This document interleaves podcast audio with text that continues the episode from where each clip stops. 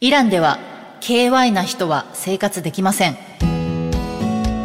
定住旅行家エリコの旅して暮らして世界と言葉言葉。この番組はお菓子の不二家の提供でお送りします。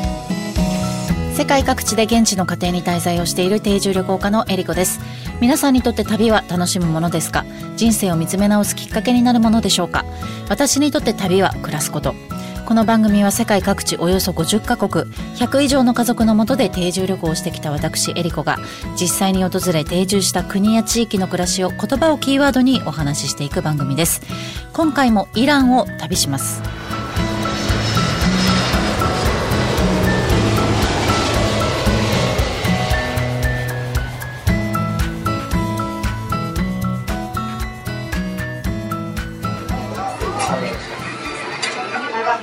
イラン・イスラム共和国、アゼルバイジャン、アルメニア、トルコなどななかこくと国境を接し、北はカスピ海、南はペルシャ湾に接しています。国土は日本のよんばい、人口ははっせんさんびゃくまんにん、いちまんせんにひゃくまんにんの人々が首都のテヘランに暮らしています。言語はペルシャ語。砂漠のイメージが強いですが、日本と同様に四季があり、夏は海のアクティビティ、冬は雪山でスキーなどが楽しめたりと、多様な自然環境があります。また古くからシルクロードの中継地点として豊かな文化があります。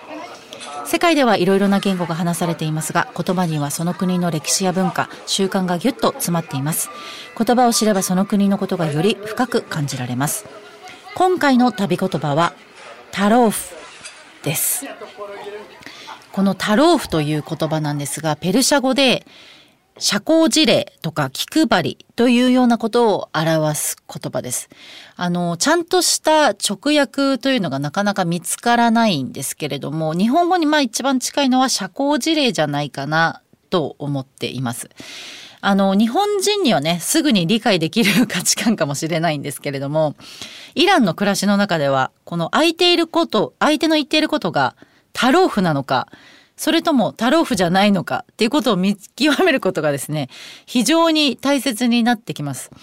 えー、私自身ですね、結構はっきりした性格で、タローフが結構苦手なタイプなので、こう相手が言っていることをそのままね、鵜呑みにしてしまったり、私もストレートに物事をこう言っちゃったりするんですけれども、イランではですね、ちょっとこう物を発言するときにオブラートに包んだりとか、タローフをこう活用したりして、会話をしたりコミュニケーションを取るっていうのが結構大事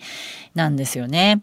で、私がこのた遭遇したタローフっていうのをね、いつかいくつかご紹介したいなと思います。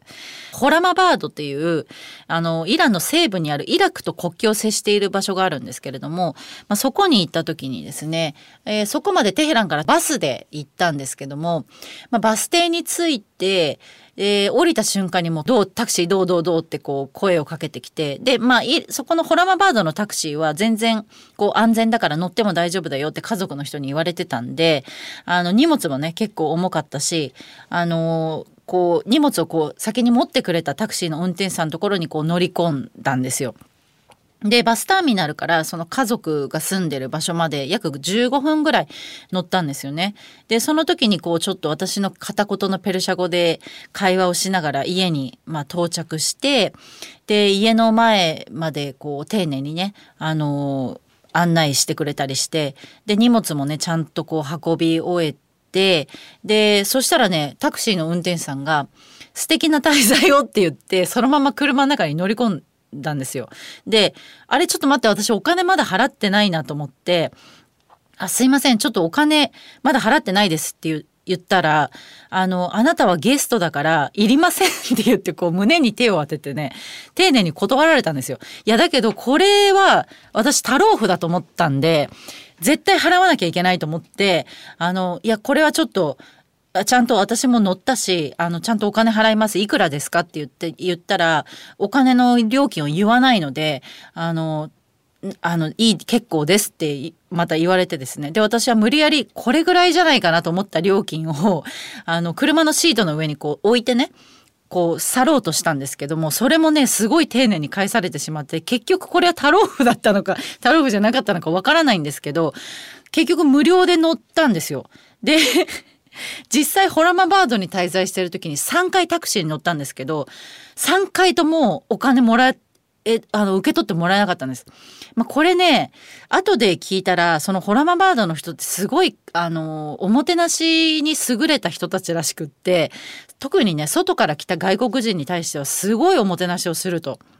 いうふうに聞いてたんで、まあ、それだったのかもしれないんですけど、あのでも、まあ、無賃乗車を本当に何回もしてしまったんですよね。あと博物館に行った時も入場料金を受け取ってもらえなかったんですよ、ホラマバードでは。これすごいね揉めたっていうか、あの何回もこう払おうとしたんですけど、結局ねあの丁寧にお断りされて、ぜひあのむ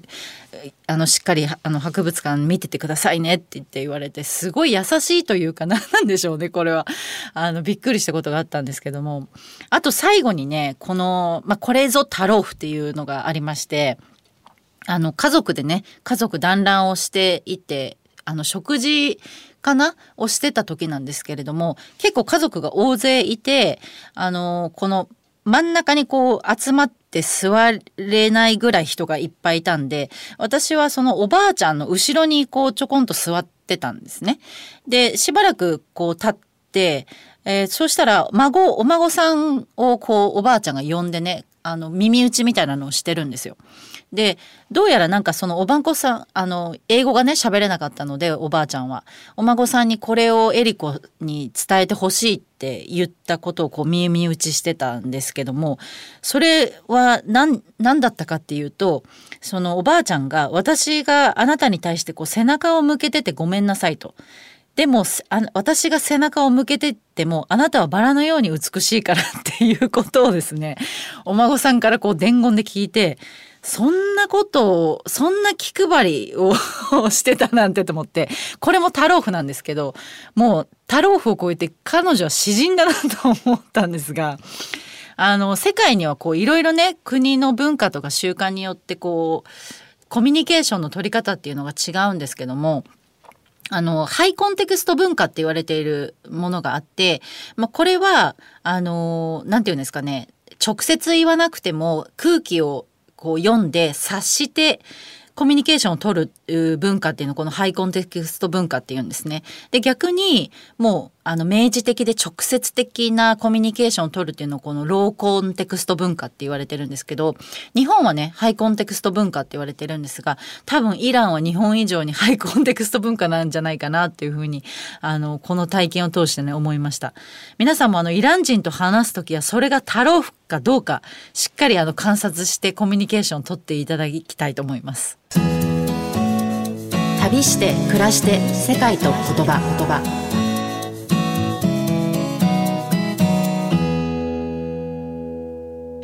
ここでお知らせです。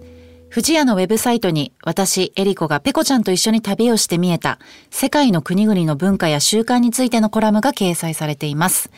富士屋のウェブサイトのトップページから、ペコちゃんの森のバナーをクリックして、エリコ&ペコちゃんの旅の記事にお入りください。ペコちゃんの森ウェブサイトは、富士屋ファミリー文化研究所が行う様々な活動を楽しくご覧いただけるご報告の場であると同時に、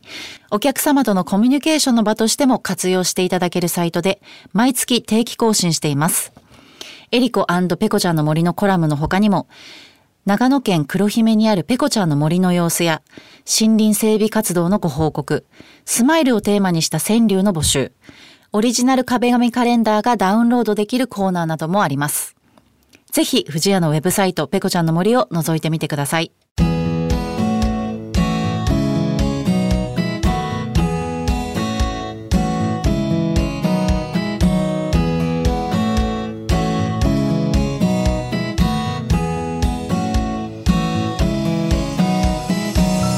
番組では皆様からの質問やコメント、リクエストも大歓迎です。旅についてや海外の暮らしについての質問、あなたの旅への思いなどをお送りください。メッセージの宛先は イーアールアイケーオーアットマークジェーオーキューアールドットネット までです。次回の旅の舞台もイランをお届けします。